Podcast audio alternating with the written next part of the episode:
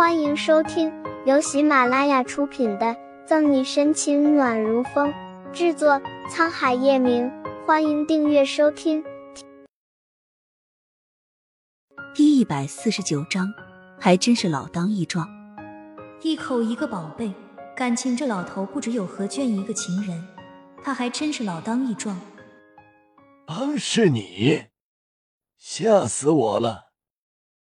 一回头就看见沈西站在后面，吴父吓得心脏病都快犯了。吴先生这是要走了？沈西讪笑，他有那么吓人吗？把手机放进手夹包，吴父捏着下巴，色迷迷的打量着沈西。笔录做了，字也签了，不知道沈大队长还有何贵干？刚刚他已经打探过沈西的身份，才知道他不仅是个警察。还是刑侦队的队长，警局出了名的警花。这么一看，其实这沈西还是蛮有味道的，不仅漂亮，还比我身边的那些个女人更美妙。尤其她还是刑侦队的队长，玩起来势必会很猛。被吴父的目光看得浑身不舒服，沈西有点不悦的皱起秀眉。吴先生不找一个律师给杨女士辩诉吗？虽这没有多大的用处，沈西还是友情提示吴父：做警察，沈队长一定很累，工资还很低，是吧？不知道沈队长有没有兴趣享受一下生活？吴父邪笑着，眼神盯着沈西的胸，一口精尽人亡。有了那么多女人不说，还想包养我？先不说我不答应，就是叶晨玉的那关，他也过不了。往后退一步，沈西咧嘴假笑：“不好意思，吴先生，虽然我只是一个警察，但我看来人生最重要的不是享受，是方向。同样都是英文界的二把手，往北走就是 NB，往南走就是 SB。所以那，吴先生，你一定要注意方向，可不要走错了才是。”用那天顾春寒的话来说。沈西的脏话都是用唾沫消毒了的，被人用话骂了一通，吴父脸绿的像一片草。他再听不懂沈西的意思，那他真的就是个 SB 了。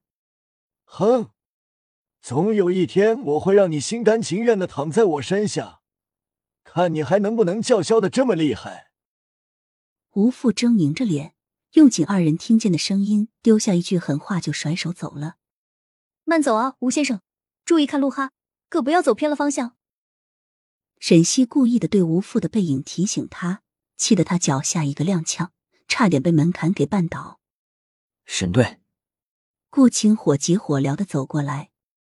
按照你的吩咐，我把何卷里的手机信息对比过了，严重有理由怀疑挑衅杨香的信息另有其人，并且我在小区的监控里发现，昨天早上发现何卷尸体的时候。杨香就把那个手机扔在了小区的垃圾桶里，是有人故意把它捡回来。望着电脑屏幕上的监控视频，沈西冷冷的勾起唇角。一开始他只是有点怀疑，不敢妄加下定论，才让顾青去查。现在证据都有了，他看吴父还怎么为自己辩解。刚才陆法医也来了，说经过 DNA 检验对比，确定何娟肚子里的孩子就是吴父的。顾青又丢下了一个重磅炸弹，沈西心沉下，让顾青再去提审一次杨香。他则带上之前就准备好的东西，往外面走去。有些事情他还得让吴父亲口说出来。走到外面，吴父果然还没有走。虽然太阳刺眼，但沈西还是能看见他和秘书正在调情。用手遮住快要落坡的太阳，沈西无奈的叹气一声。大多动物发情都是在春天，这吴父简直就是无时无刻、无处不发，就连警局门口都不放过。为了案子，沈西忍着会长针眼的可能性，走到车子旁边，敲了敲车窗。他妈的，谁有？是沈队长啊！好事被打断，放下车窗，本想大发雷霆的吴父，马上猥琐的笑起来。